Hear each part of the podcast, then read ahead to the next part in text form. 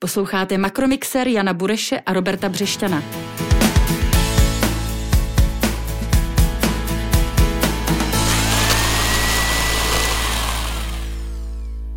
Posloucháte váš oblíbený, ba možná nejoblíbenější ekonomický podcast Makromixer, který pro vás připravujeme my dva, Robert Břešťan, šéf-redaktor hlídací pes Ork a kolega Honza Bureš, hlavně ekonom Patria Finance. Dneska si dáme trochu architektury, designu, stavebnictví a e, také biznes s tím spojený. Naším hostem už za chvilku bude Leopold Bareš, zakladatel a majitel firmy Sipral, kterou, myslím, dobře znáte, i když si e, možná ještě myslíte, že ji neznáte. E, začneme ale jako obvykle tři makro témata s Honzou.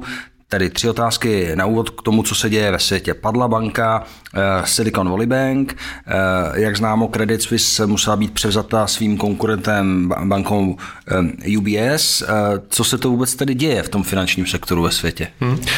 Um, a, Situace se mění a mění se tím, že ty vysoké úrokové sazby, kterými centrální banky eh, bojují proti inflaci, tak začínají být nepříjemné pro některé části finančního sektoru. Ehm, a eh, je to prostředí, které pro ty takzvaně, bych to zjednodušil, nejslabší kusy je náročnější. A ehm, na jedné straně zmínil si správně banku Credit Suisse, tam měla dlouhodobé problémy už vlastně ehm, v posledních několika letech a vyvrcholilo to vše převzetím eh, vlastně od svého největšího konkurenta na švýcarském trhu, částečně i dost nestandardním způsobem. Vedle toho má problémy řada menších středních bank ve Spojených státech, které eh, vlastně zainvestovaly trošku nešťastně v těch eh, dobách, kdy byly úrokové sazby velice nízké do státních dluhopisů dlouhodobých a ty s růstem úrokových sazeb vlastně musely být přehodnoceny směrem dolů a na druhé straně tyto banky čelí odlivu depozit, dražším depozitům, dražším vkladům a dostává je to pod tlak. A e, je asi pravděpodobné, že ta situace, e, zejména v americkém finančním sektoru, e, bude nějakou delší dobu napjatá, bude tam docházet, aspoň takto v tuhle tu chvíli vypadá, k převzetí nebo ke kapitálovým injekcím do těch menších středních bank od větších konkurentů. Ovšem dohromady to tvoří jaký zvláštní eh, koktejl, kdy eh, máme vysokou inflaci, nejen tady my v Česku, ale prakticky je to světový fenomén nebo západního světa.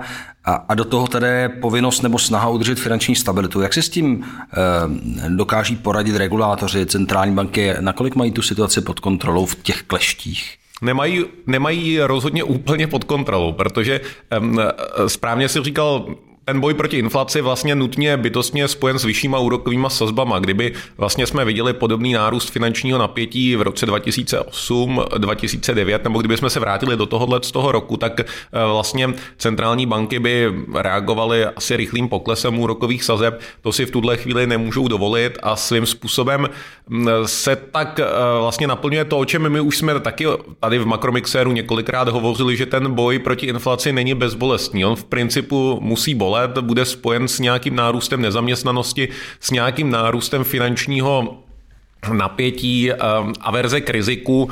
Um, nedá se tomu úplně, úplně vyhnout uh, a pohybujeme se prostě v rizikovějším prostředí. A pochopitelná otázka pro českého posluchače je, jak to všechno může dopadnout uh, na Česko. Asi můžeme podtrhnout, že asi žádný ran na banky, jaký jsme viděli v případě Credit Suisse, asi čekat nemůžeme, ale přesto dopady na Česko. Ne, tak tady eh, český finanční systém a ostatně nejenom český, ale eh, já bych vytáhnul jako evropský finanční systém, si myslím, že je na tom v průměru daleko, daleko lépe než eh, ta část problematická, dejme tomu, amerického finančního sektoru.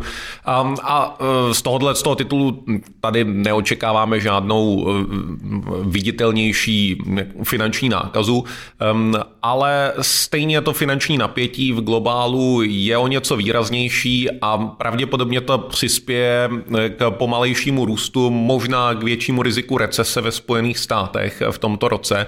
A to je něco, co může samozřejmě ovlivnit i českou ekonomiku. Ta česká ekonomika si prochází v tuhle chvíli čistě vlastně domácí spotřebitelskou recesí. Ten průmysl hrál exportně zaměřený takovou kompenzační roli, kdy ekonomice pomáhal spíše a pro vlastně druhou polovičku tohohle z toho roku já si myslím, že i v důsledku toho finančního napětí se tam spíše rýsují nějaká dodatečná rizika, která mohou ten hospodářský výhled eh, zhoršit. Bezvá díky Honzo. A vrhněme se společně teď eh, na našeho dnešního hosta. Jím je Leopold Bareš, zakladatel, majitel a předseda představenstva eh, stavební firmy Sipral, která se specializuje na hliníkové a skleněné fasády. Má kromě České republiky kanceláře také v Dánsku, v Anglii eh, či Francii, což je, myslím, také důkaz úspěchu, o kterém se budeme bavit. A Sipral je přední český dodavatel obvodových plášťů budov ze skla a z lehkých kovů. Proto jsem taky na úvod říkal dobrý den, jsem zapomněl říct dobrý den. Dobrý den. Makromixér. Proto jsem taky na úvod říkal, že mm, posluchači vaší firmu vlastně dost možná znají, i když se myslí, že ji neznají. Kdybyste jim měl na úvod připomenout třeba stavby, kde máte svůj otisk, eh, které mohou znát, například Pražané nebo návštěvníci zajímavých měst Londýna nebo Kodaně, eh, co byste vypíchl? Tak eh, my na tom trhu působíme 30 let a těch 30 let se nám podařilo zrealizovat 300, 350 jako velkých staveb. Eh, a primárně jsme začínali v České republice, když jsme měli určité pokusy už na začátku Eh, rok po zahájení fungování jsme dodávali asi 40 oken na Checkpoint Charlie, což bylo krásné, což byl eh, hranice mezi východním a západním Německem, jak tam začalo růst eh, nová administrativní čtvrť. A ty stavby, které asi Pražané, když bych řekl, znají, tak je to třeba budova City Tower, což je nejvyšší pražská budova. Pak jsme se podíleli třeba taky na V, v Toweru, což je rezidenční budova. Eh, se staveb centru eh, jsme dělali mm, Florentínum, dneska děláme, teď akorát realizujeme Masaryčku, eh, pak jsme dělali dokonce vaše dvě národní banky, ČSOB, to znamená, no, pardon, dvě národní banky, České národní banky jsme dělali, to bylo v Hradci Králové a a v Ústí nad Labem a pak jsme dělali pro vás dvě budovy a to bylo ještě na Poříčí, se psal nějaké... Myšleno pro kolegy z ČSOB ano, a 90. Jako léta, novinář. 90. léta a pak jsme dělali ještě na Pankráci, jak bylo dřív, já teď nevím, jak se jmenuje ta stanice, tak třeba jak bylo na městí Pražského postání, tak tam jsme dělali. Takže to jsou asi ty velké stavby, asi bych mohl počítat další a další. Co se týče zahraničí, tak eh, my jsme uh, a vlastně ještě zmíním české stavby, protože na Rohanském ostrově vznikly tři významné stavby, nebo čtyři, což byl Danube House, Nile House a Amazon Court, naproti tomu eh, kooperativa budova, tomu se říkal Main Point Karlín.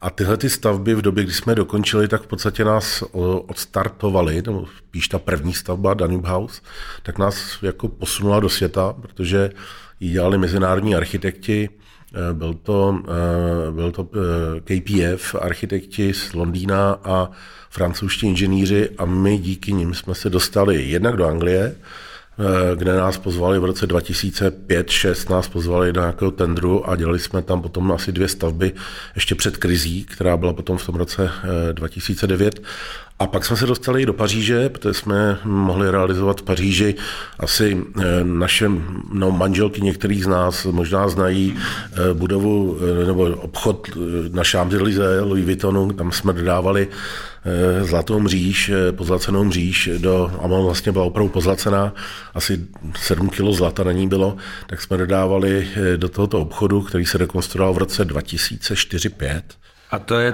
ten kousek od uh, slavného architekta Garyho? Nebo, ne, ne, ne, nebo tady, to, tady to opravdu interi... to bylo také Louis Vuitton. Ano, tady to je interiérová mříž a potom v roce 2009 jsme vyhráli soutěž nebo dodávku uh, prosklených částí na budovu muzea, kterou teda, uh, která je založena jako nadací Louis Vuitton a uh, investovali nejbohatší před nedávnem ještě nejbohatší člověk světa, teď zase už si Elon Musk ho eh, předběhl, takže eh, pan Arnu a to byla stavba opravdu s Frankem Gerim.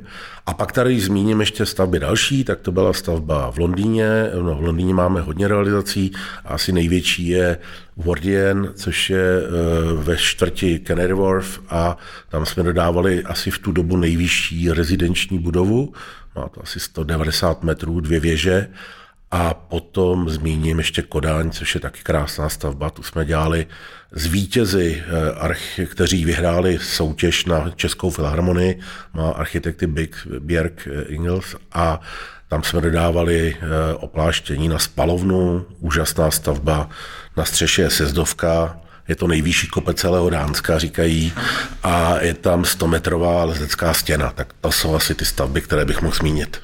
Sjel jste se tu sjezdovku? Já jsem tam byl, se na to podíval při tom otevírání, takže jsem tam podal ruku s Běrkem, všichni byli hrozně spokojeni a ty stateční si vzali ty lyže a já jsem tenkrát tak, tak jako pokukoval a ono to je, trošku mi to připomnělo moje dětská léta, protože jsme měli taky, tam, kde jsem vyrůstal v Mostě, sjezdovku umělou, tak tady to bylo něco podobného, takže místo nafty, kterou jsme si mazali z kluznice, se to mazal teďka silikonovým olejem. A jinak to bylo stejné. Otevíralo se to v zimě, počítám? Ne, ne, ne, ne. ne. ne celoroční provoz, to je roční provoz. Perfektní. Ehm, to je skutečně úctyhodný seznam děl klientů, které jste zmínil. Ehm, jak byste popsal v tuhle tu chvíli vaší pozici na tom, protože vy působíte mezinárodně na tom evropském nebo řekněme globálním možná trhu, kdo jsou vaši hlavní konkurenti, kam se vlastně zařazujete, s kým se poměřujete? Tak eh, a já si bych neřekl, neřekl bych globální, protože globální opravdu nejsme, nejsme hráč globální.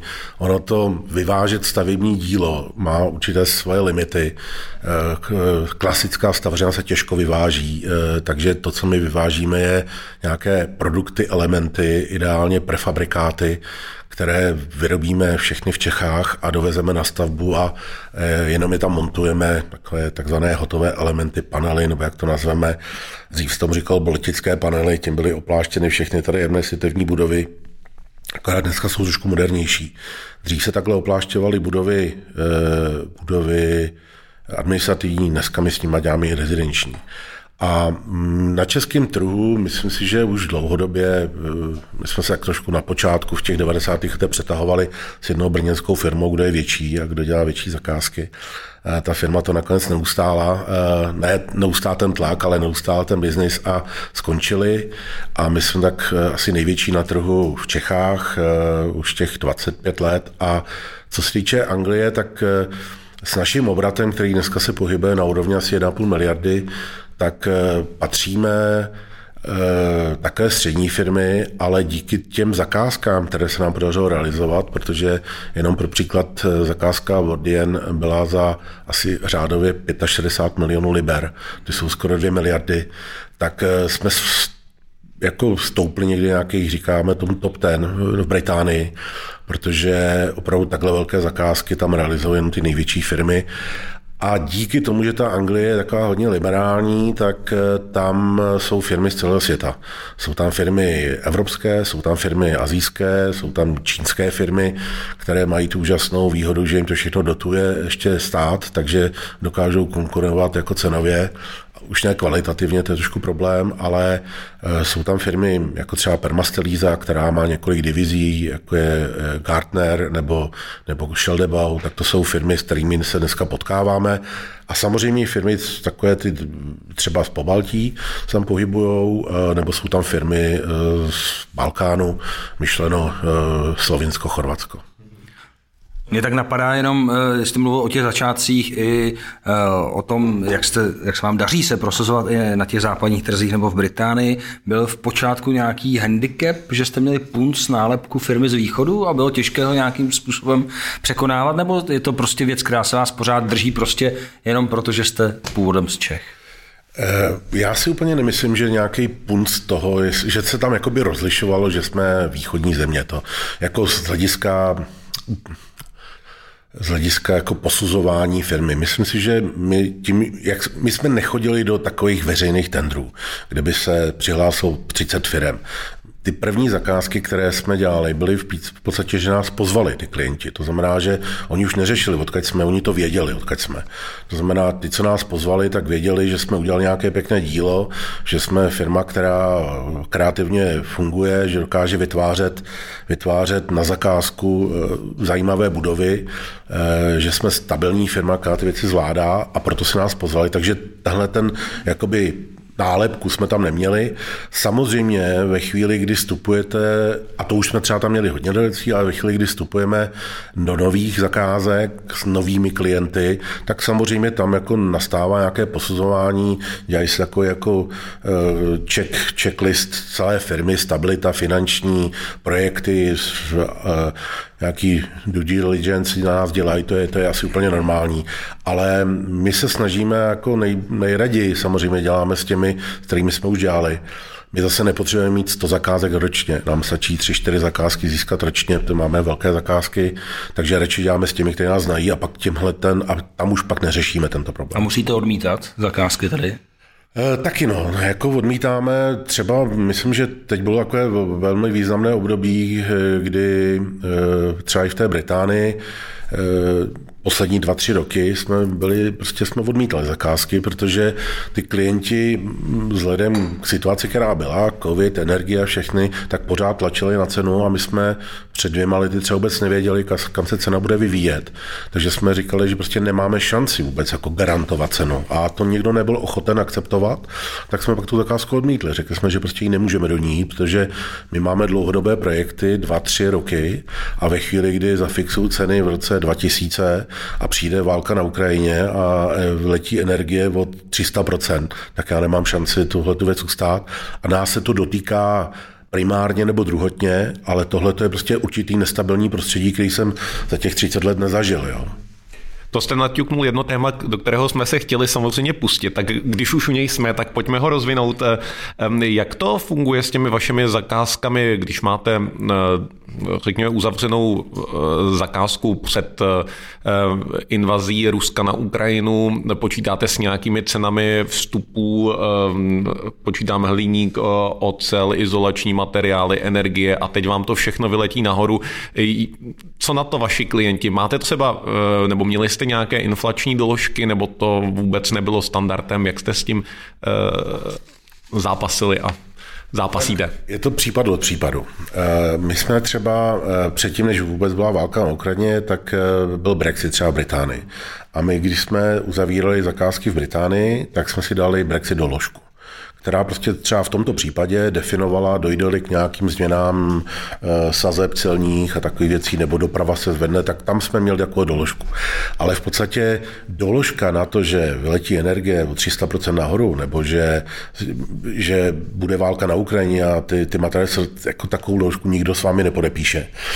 A teď nevím, jestli až třeba nás budou poslouchat moji klienti, no, ale samozřejmě je to těžké jednání, protože my za těmi klienty potom přijdeme a řekneme, prostě my jsme dali zakázku, máme na ní marži 10 a 12 a jestli prostě mě vyrostou náklady o 20% 25% tak my nemůžeme tu věc stát. A je to prostě nějaká negociace potom s tím klientem, jestli to prostě přijme nebo nepřijme. A samozřejmě je to, je to těžký boj, protože někdo říká, máme pevnou cenu, nás vůbec nezajímá, to je jako váš problém, to si vyřešte. A samozřejmě my musíme tu zakázku dodělat, že pro klienta, kdybychom my z toho projektu odešli, tak jako to je nereálný. Prostě ten projekt je, ten projekt stojí a, a ty škody jsou gigantický potom, takže my to musíme dodělat. Horší to máme my s našimi vstupy, protože nám se stává, že ty menší subdodavatelé, my jich máme desítky. My jsme jeden dodavatel pro klienta, ale my máme desítky subdodavatelů. No a ty přijdou a řeknou, my od toho odcházíme a máte objednávku omlouváme se, nemůžeme dělat dál. Buď to nám dáte o 20% víc, nebo o 30%, nebo, anebo odcházíme.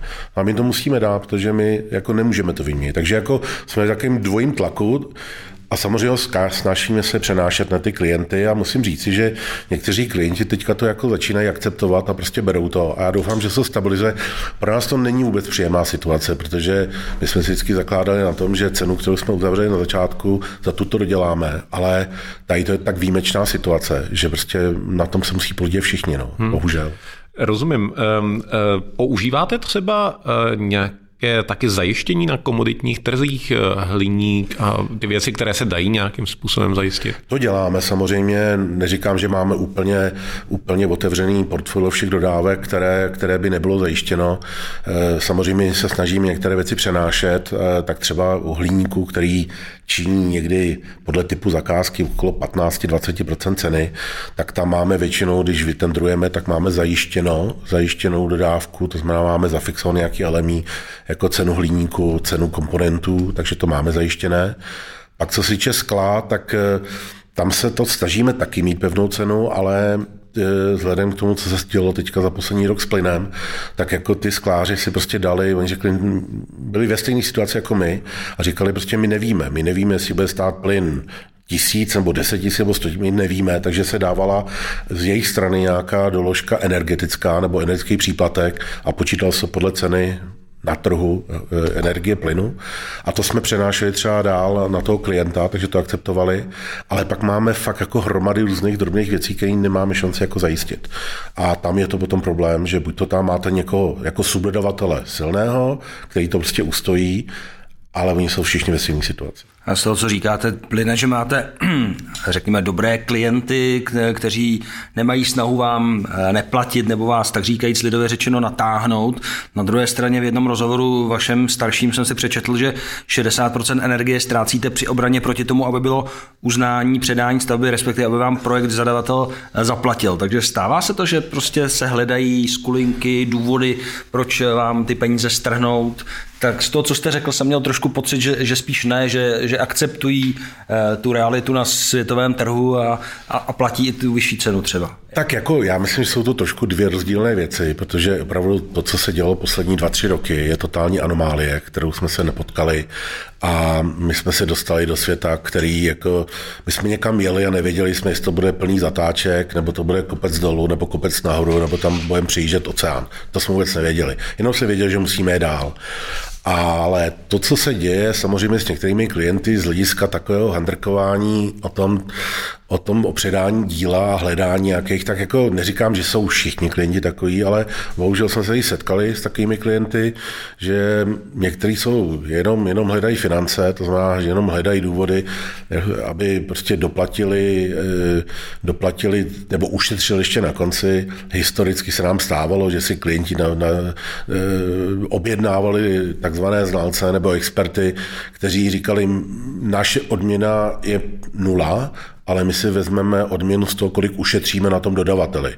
No tak pokud takový způsob jednání se vezme, tak to potom je hrozně složité. Že? Takže takovým klientům se snažíme vyhýbat, pokud to jenom jde.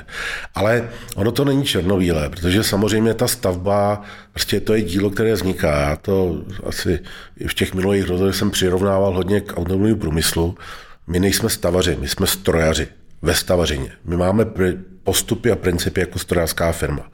My máme stejné technologie, hodně podobné technologie, máme hodný posledně stejné postupy. To znamená, že my něco produkujeme na tu stavbu, ale ta stavba je dílo, které se tak různě tvoří. Vy, z auta se dělají tak, že se udělá prototyp, ten se tři roky testuje nebo pět a pak spustí se dá výroba. My děláme každou zakázku jako, jako prototyp a musí, musí fungovat se vším všude. A nikdy se něco nepovede. A samozřejmě je to o tom, jak ten klient je ochoten to akceptovat. A já si pamatuju ještě úplně na počátku, kdy prostě jsem perfekcionista, chci, aby všechno fungovalo a my jsme dodávali pro Caterpillar eh, tenkrát budovu, to se psal rok 95 třeba. A my jsme tam dodali nějaká okna, tam se něco porouchalo, nefungovalo to a teď jsme to opravili. Já jsem přišel, říkám, skoro se zmuchlanou čepicí za tím ředitelem a říkám mu, já se z těch chci hrozně omluvit. Tak my jsme tady něco podělali a teď to nefunguje. A on říká, ale počkejte, to je prostě normální. Jako já neposuzuju podle toho, jestli něco nefunguje. Já posuzuju, jak se k tomu postavíte, jak to opravíte. A to je důležitý pro mě. A to je takový, jako to si pamatuju do dneška. To znamená, chybu může dělat každý.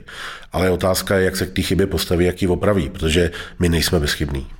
Mimochodem, jste zmínil ten prototyp, tak jsem si vzpomněl ještě na, na další věc, kterou jsem si kdesi přečetl v rámci přípravy na tento rozhovor, že když jste stavili jednu ze svých staveb, a teď nevím kterou, ale vy mi to určitě připomenete, že jste si ve své výrobní hale postavili kus domu, ano. A, a na tom jste to testovali, takže někdy, někdy ty prototypy jako skutečně eh, dají hodně práce, času i peněz. No, eh, já myslím, že to, že eh, ano, je to pravda, bylo to shodou kostí Vordian, protože my jsme, ten projekt byl jako neskutečný. My jsme se ho účastnili. Dostali jsme se tam, protože jeden z těch řídících lidí, eh, Anglic, Angličan, žije tady v Čechách, znal nás, doporučil nás, eh, dali nám neskutečnou důvěru. Firma s obratem 800 milionů v tu dobu dostala zakázku za 1,8 miliardy. Prostě riziko jako hrom, takže jako tohle to všechno. A my jsme se snažili k tomu přistoupit jako hodně seriózně a měli jsme to neskutečně krátký čas, jo, protože běžně vývoj zakázky a příprava trvá rok, rok, rok, rok a tři měsíce, což je další problém, kdy někdy to ty klienti moc neakceptují. No a my jsme právě, protože jsme měli stavět 190 metrovou budovu, jejíž podmínky byly, že máme co týden předat jedno patro na dvou budovách, co týden, tak jsme si prostě potřebovali to, co si virtuálně vytvoříme, to znamená nějaké 3D modely, tak jsme si potřebovali vyzkoušet prakticky, jestli to bude fungovat a Třeba, takže my jsme opravdu na dvoře vyrobili dvoupatrovou nebo jednopatrovou budovu, tam jsme namontovali balkony, které byly součástí dodávky, tam jsme namontovali fasády a ještě jsme tam museli zkoušet takzvaný reglazing, to znamená, když něco praskne, tak jak to opravíte v těch 180 metrech. Jo? A tak to byl, k tomu sloužil ten mockup. Ale samozřejmě dneska nám hodně a hodně pomáhá jako 3D, 3D prostředí. Dneska nám hrozně moc pomáhá jako 3D tisky, takže my Už nemusíte stavět. Už nemusíme tolik stavět, ale nikdy se bez toho neobejdete. Jo, prostě někdy ani ta virtuální technika, kterou máme k dispozici, nepomůže, když si to nedosáháte těma rukama. Makromixér. Vy máte poměrně velkou zkušenost z řady mezinárodních trhů a e, mě by zajímalo to porovnání e, těch jednotlivých evropských trhů, kde asi jste tam nejvíce přítomní. A um, vy jste mluvil o tom, že ta Británie je relativně otevřená, že se tam um, prostě realizuje ta globální soutěž těch firm. Jak jsou ve stavebnictví, jak jsou na tom vlastně ty jiné trhy evropské? Víte to, jak je to třeba v Německu nebo ve Francii? Jsou to trhy daleko jako uzavřenější třeba z vašeho pohledu? Já myslím, že ano. No. Já myslím, že třeba německý trh, my jsme tam dělali dvě zakázky, realizovali za, za celou historii firmy. Jedno byl pavilon Expo, v roce 2000 a pak jsme dělali ještě někde na Schanagel Ringu v Mnichově jako dodávku a tam jsme se dostali jenom protože e, fasádní poradce, který to zakázku zadával, tak nás dovedl k tomu klientovi a pomohl nám, že jsme zakázku vyhráli. Třeba německý trh je hodně uzavřený, si myslím, i když tam některé firmy třeba z Chorvatska nebo z Turecka tam pracují, ale už dlouhodobě. Není to tak, že tam prostě přijdete a uděláte po dvou letech se dostanete zakázce. Dále ten německý trh je ještě hodně specifický s tím, že má určité jiné formy zadávání těch projektů. Eh, já jsem taky hodně o tom už hovořil. My máme rádi něco, čemu se říká v Británii design and build, to znamená navrhni a stav. To znamená, že my dostaneme určité základní zadání a je na nás, jak ho navrhneme eh, na základě zkušeností, na základě jako konkrétních podmínek a já vždycky říkám, že kdybych měl stavit jednu a tu samou stavbu v Praze a v Británii a nebo ve Francii, tak ji možná pokaží postavím jinak, protože každá ta země je trošku specifická. Když by ta stavba měla být jako o, eh, já nevím, eh, v centru města nebo na kraji, jak možná to budu stavit jinak. Prostě všechny ty věci jsou související. A Německo funguje tak, že dělá něco, čemu říkají Leistungsverzeichnis, popis výkonu, kdy ten fasádní poradce vám popíše kompletně celý výkon výkon a on to celé navrhne. A vaším úkolem je ve většině případů, teďka se to taky trošku už mění, ale ve většině případů, jako to, co je navrženo, moc do toho nekecejte, takhle to vyrobte, oceňte a udělejte. A proto se nám tam úplně jako nechce nebo nedaří. S chodokoností teďka děláme s touto podobnou metodou, tady stavíme headquarter nebo Pentagon eh, Škody Auto, Mladé Boleslavy a tím se tam prostě pereme, protože sice oni dali Leistungsverzeichnis, který něco popsal, a, ale zároveň chtěli cenu, která tomu neodpovídala, tak jsme tam přišli s tím, že to děláme jinak a, a oni potom říkali, no ale vy nesplníte Leichshoferzeichnis. Říkám, tak nemůžu splňovat dvě věci. Buď to splňuji Leichshoferzeichnis, anebo splňuji nějakou optimální cenu, tak to nějak nejde. No a takže to je Francie, když se, to, to, je, to je Německo, Francie, ta je zase specifická tím, že celý ten trh, jako v těch velkých projektech, ovládají tři velké stavební firmy, tři, čtyři. Buick, Vinci, Eiffage, to jsou tři velké firmy. A tam je taková jako, tam je to tak jako, když prostě jdete na to kafe do té kavárny, tak tam se ty biznesy dělají a on tam se prosadit eh, v tom klasickém biznesu je docela náročný. I když jsme tam hodně dlouho, děláme tam hodně projektů, ale nejlépe se nám tam daří na takových, říkáme, bezpouk zakázkách, anebo s Louis Vuittonem. To, že teď s chodou dneska odpoledne letím do Paříže a budeme jednat o další přímo možné potenciální dodávce s Frankem Gerem a, a pro Louis Vuitton, tak uvidíme, jestli uspějeme. Lukáš, že jste se osvědčili a že, že tahle ta, ten marketing a e, ta, ta ústní předávání zkušeností funguje asi, asi nejlépe tady. Je to tak, no, je to tak, no. A potom třeba ještě, když zmíním třeba ještě těch trhů, tak Skandinávie, ta myslím, že je hodně zajímavá. E, my jsme tam tady dělali jenom jednu věc, to bylo v Kodani, v Dánsku, ale e, třeba naši konkurenti tady, firma Víden, tam dělala hodně ve Švédsku a ta země byla hodně otevřená. Byla zajímavá v tom, že teda mají jako velmi tvrdý jako regule a pravidla z hlediska pracovní síly. My jsme tam museli všech, my jsme nemohli mít sudodavatele, my jsme museli všechny, všechny naše montážníky zaměstnat, takže jsme vytvořili jako pobočku v Kodani, máme tam do dneška jako pobočku, všechny jsme zaměstnali a všichni zastoupili do odborů. Takže museli být odbory a zároveň byla povinnost, že každý zaměstnanec bude bydlet na samostatném pokoji se samostatnou koupelnou, se samostatnou kuchyňkou, prostě jako, jako striktní pravidla, které tam byly nastaveny, což teda zdražuje tu pracovní sílu hodně, ale ty podmínky byly jasné od začátku. To má, hmm. Někdo nám nalajnoval hřiště a řekl nám, jak to má být a my jsme se to museli přizpůsobit. A takový to, jako, že tak obejdeme nějakým švarcem, takovým, tak, jak, to, to, to vůbec nepřipravovalo. Tam vůbec nikdo nepředpokládá, že byste udělali nějakou, jako, nějakou levou, nebo že byste nesplnili ty pravidla. A tak postupovali v té technice, to znamená, že vás respektovali, že vás nikdo jako nespochybňoval, že vás respektovali a bylo to dobrý. To je proti Francii trošku jinak, protože francouzi nejraději tři roky poté, co to uděláte, přijdou s tím, že eh, dva roky poté, co jste to udělali, změnili pravidla a vy jste dva roky předtím nesplnili a proto zaplatíte pokutu. Takže... a kde se vám teda staví nejlépe? V Británii? No, eh, když děláme pro Louis Vuitton, tak v Paříži. a v té Británii se staví dobře, no. Musím říct, že dobře, že už to tam máme jako zaběhnutý, známe ten trh a, a opravdu ten trh je liberální hodně v tom. Takže eh, a oceňují, když umíte, i když taky se mění ten trh, abych se nebyl tak optimistický, protože po Grenfellu, což byla to nejhorší katastrofa, která se stala v Londýně, že tam, uho, ten, jak tam uhořelo ano, těch 50 myškový, lidí v té, v té budova. budově, tak se hrozně změnily jako podmínky a pravidla. A najednou z těch pravidel, které byly předtím jasný, úplně konkrétně, tak je chaos a zmatek. Takže si ten, ty lidi si s tím neví a najednou trošičku začínají převládat úředníci nad technikama a ty úředníci určují něco, jak to máte dělat, ale vůbec nerespektuje, jestli to bude takhle dělat. Takže to je trošičku věc, takže i, i ta se mění, ale pořád je to nejlepší trh. Já bych možná tady vytáhl jednu makroekonomickou souvislost. Tady my, když se díváme na poslední eh, čísla eh, z Česka, tak vidíme, že vlastně ty vyšší úrokové sazby tady minimálně eh, vlastně část toho stavebního sektoru mě přijde začínají ovlivňovat, nebo minimálně to vidíme na počtu zahájených nových jako rezidenčních projektů, kde nám to přijde aspoň podle čísel z Českého statistického úřadu, že začíná převládat jistá opatrnost. Chtěl jsem se zeptat, pozorujete to také a je nějaký rozdíl mezi tím českým a zahraničním prostředím?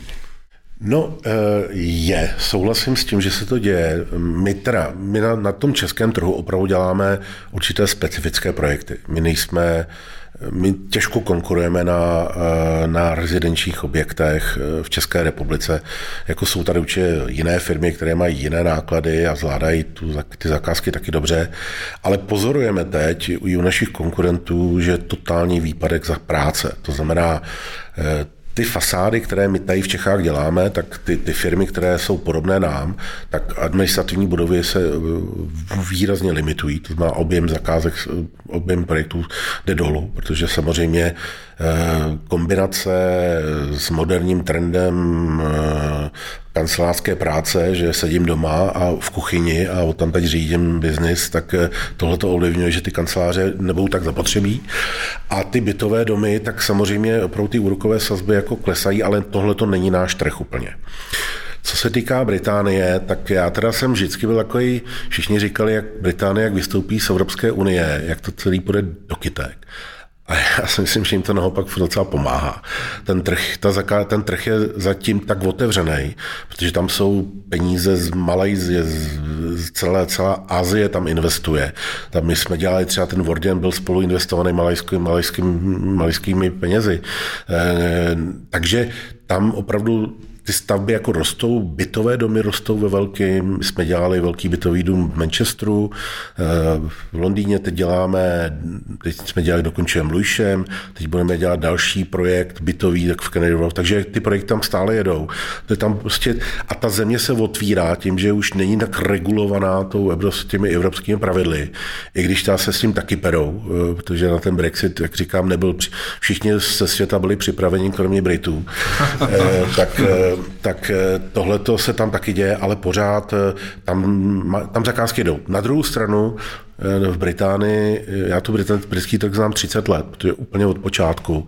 Za tu dobu jsem tam zažil dvě velké krize stavební, kdy se ty jeřáby ze dne na den, když to přeženu, jako, jako zastavili a dva, tři roky to prostě nejelo. Takže jako to může přijít kdykoliv, jo? to není, není problém. Makromixér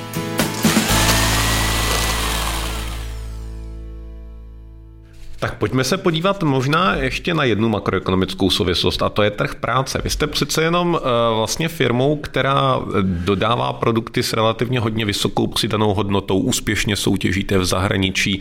Jak to máte vy se svými pracovníky? Jste spokojen s tím, co tady na trhu práce dokážete sehnat a eh, kdo vám schází nejvíce?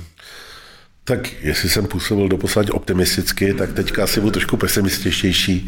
Musím říct, že tohle je jako jedno velké téma, která nás trápí. Protože eh, v tom sektoru pracovní síly, kterou my potřebujeme, relativně specializovanou, tak máme jako ohromný problém jako nabrat pracovní sílu. My jsme dlouhá léta působili jenom s českými zaměstnanci, pak jsme používali dlouhá léta jako slovenské, jako slovenský tým, parta 10, 15, 20 lidí, kteří pro nás dělali. My tak trošku jako tu výrobu nafukujeme. No a pak jsme museli přejít na ukrajinské spolu, spolupracovníky, kteří u nás začali pracovat.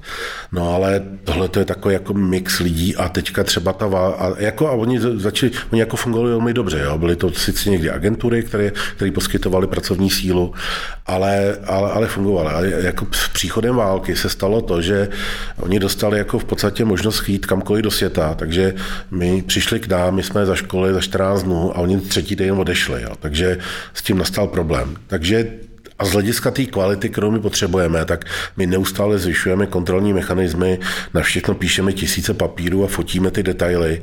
A, a vždycky jsme to vedli tak, že se snažíme mít jako, jako konkrétní lidskou odpovědnost za každý detail. To znamená, že opravdu pod každým detailem důležitým si někdo podepíše.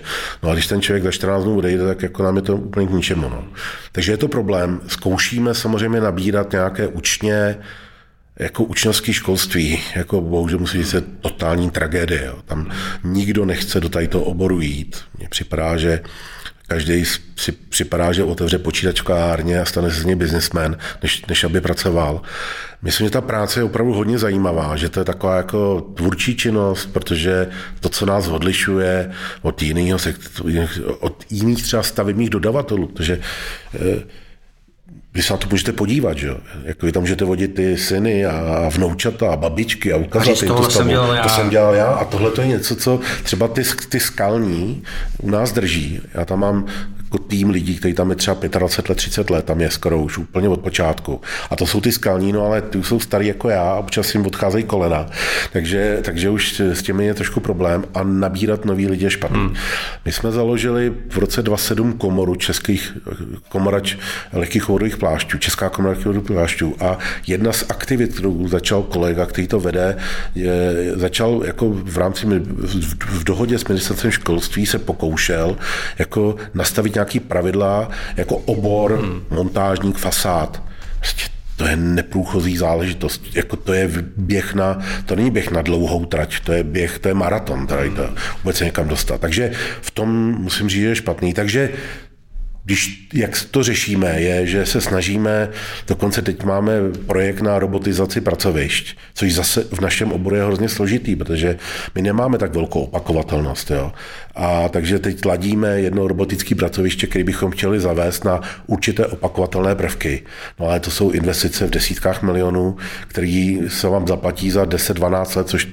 Takže, takže tohle není pro vás cesta robotizace, automatizace tím, že vlastně každý projekt je specifický, tak je, je to složité. Vy můžete vybrat určité činnosti eh, na tom produktu, které se dají robotizovat, ale to v ostatní jako jde taky, ale tím, že to je každé jiné, tak, by, tak ta, ta přípravná práce, ty data, které potřebujete do toho pro robota dát, tak nebo do toho programu dát, jsou tak nároční, že se vám to nevyplatí. A z hlediska té kvalifikace, jestli jsem vás pochopil správně, vy byste potřebovali primárně lepší výstupy učňovského školství, ne, ne tolik, řekněme, vysokoškolsky vzdělaných strojařů, to stavařů, tam, to máte. Tam jsou úplně ano. v pohodě. My tam musím říct, že my máme asi 250 řádově, máme 50 projektantů, kteří dělají, máme techniky, řídící zakázky, eh, projektový manažery, takže tam jsme jako v pohodě. Tam jako, aby si ty lidi školíme, nevíme, protože zase neexistuje obor eh, školský nebo vysokoškolský, který by učil, jak se projektují fasády.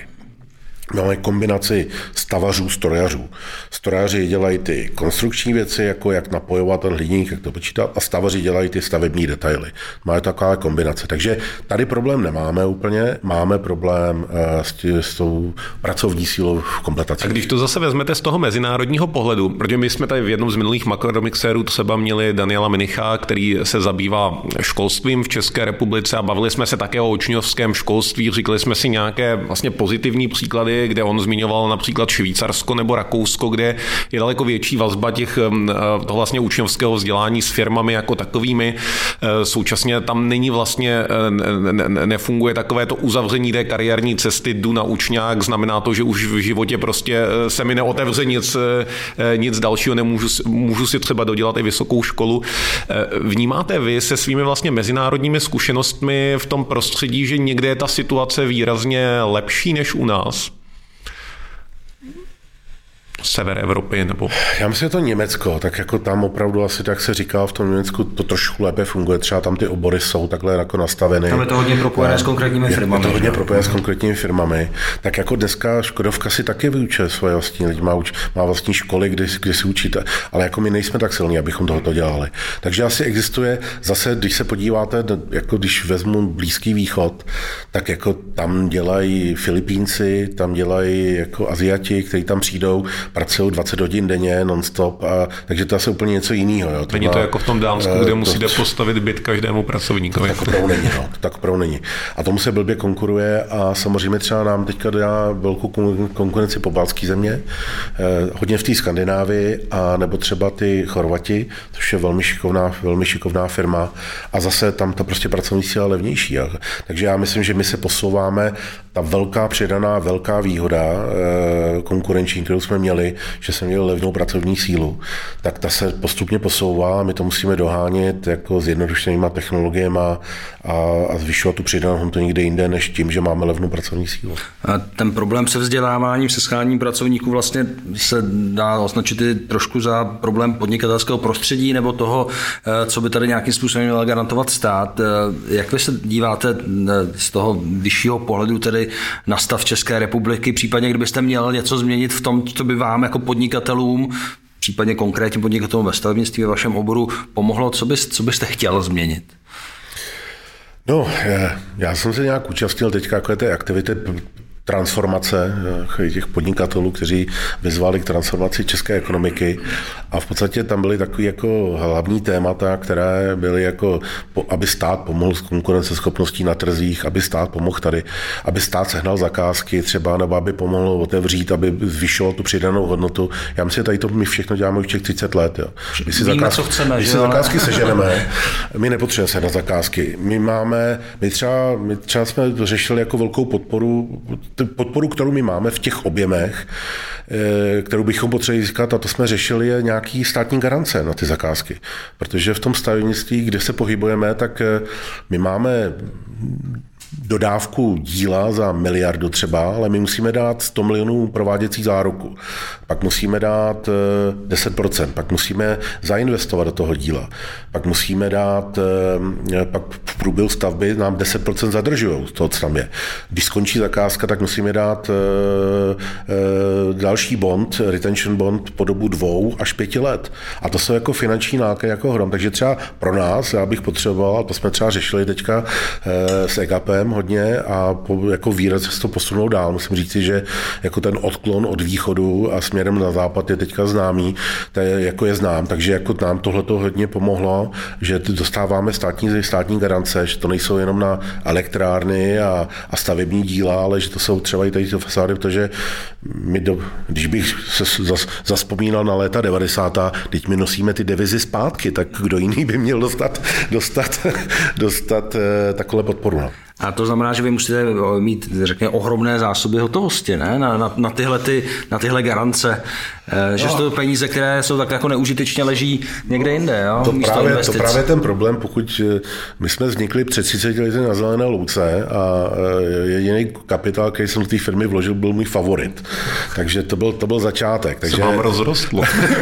takže my to jako tak postupně budujeme a samozřejmě tohle to je téma, které jako nás jako trápí a řešíme platíme ho, to znamená, buď to jsou to bankovní záruky, nebo ty záruky tvoří e, krytí naším majetkem, nebo to, nebo to kryjou komerční pojišťovny, které zase začaly vidět před nějakými lety jako stavebnictví a Británie jako toxickou a tím pádem ustoupili z toho. A pak jsou to právě tady ty státní, e, státní záruky, které teďka se rozjely, takže to nám pomáhá. Takže takový mix, který my tam dáváme. S tím možná souvisí téma euro, které tam máš připravené, už to takhle vždy, děkuju, ještě děkuju, děkuju, že jsi mě zaúkoloval, Roberte. Eh, eh, tak my, my samozřejmě v bankovním sektoru pozorujeme s tím, jak Česká národní banka byla relativně přísná s úrokovými sazbami, šla trošku napřed eh, před tím globálním trendem, že řada firm si brala eurové úvěry. Já počítám, že to je něco, co asi pro vás je v celku běžné, cizoměnové úvěry, nebo nevím, spíš tu otázku chci, chci položit, pokud ale podnikáte v zahraničí máte většinu zakázek eh, v, v cizích měnách, tak ehm, by se to asi nabízelo. Jak, jak jste na tom tady vy na ose euro-koruna? No, já se přiznám, že posilování koruny je velký problém, který máme a ještě speciálně vůči Libře, která jako posilovala výrazně víc než vůči euru. Ve chvíli, kdy posiluje koruna vůči euru, je dobře, protože my nakupujeme eurové, máme eurové stupy, takže tam nám to pomáhá, ale vzhledem k tomu, že prodáváme v librách, tak tam nám to škodí. Takže my jsme za poslední dva roky zdražili na tom trhu řádově o, řádově o 10%. A to je problém, který, který jako řešíme.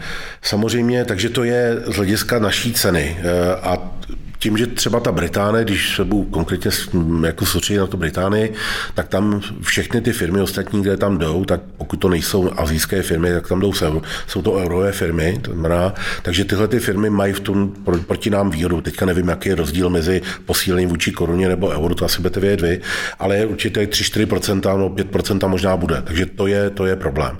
Co se týče eurových úvěrů, my jsme o tom taky uvažovali, ale v podstatě to, co my, my máme platby v korunách, máme platby v eurech, takže my si hedžujeme, když získáme zakázku, tak si hedži, všechno hedžujeme. My nemůžeme spekulovat, protože takhle pokles 10% by nás usmrtil. Takže my si získáním zakázky zahedžujeme eh, většinu objemu.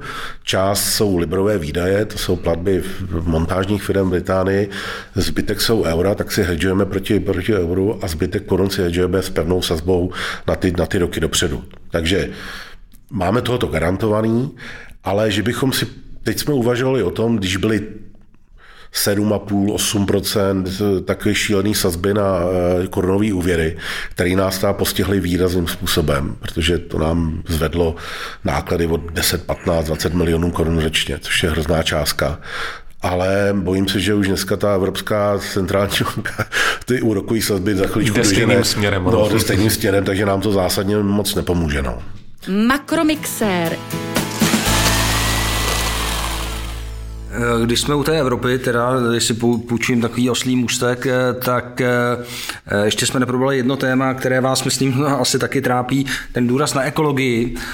Myslím, trápí ve smyslu, že vám to komplikuje asi nějakým způsobem výrobu, byť asi ten směr k zelenání je nějak, řekněme, pochopitelný, ale každopádně prý musíte neustále zjišťovat a prokazovat spotřebu CO2 při výrobě. Jak se to dělá, jak je to komplikované, jak vám to komplikuje život? No, prokazat to musíme. Já to úplně neumím. Na to jsou, na to jsou opravdu mě lidé ve firmě a dokonce se na to najímáme nějaký odborníky, aby nám tady s tím pomohli. Jako já jsem hrozně rád, že se, konečně, že se to konečně děje. Protože já si myslím, že, ehm, že eh, Vít, buďme rádi, že krize přišla, že tady to je podle mě nejlepší cesta k tomu Green Dealu, který tady chceme prosadit, jo? protože takovou tou cestou, kdy eh, plyn stojí eh, topení, topení, v bytě, topení v bytě 200 metrovým stojí 3000 měsíčně, tak to prostě je, to nemáte vůbec, bude šetřit.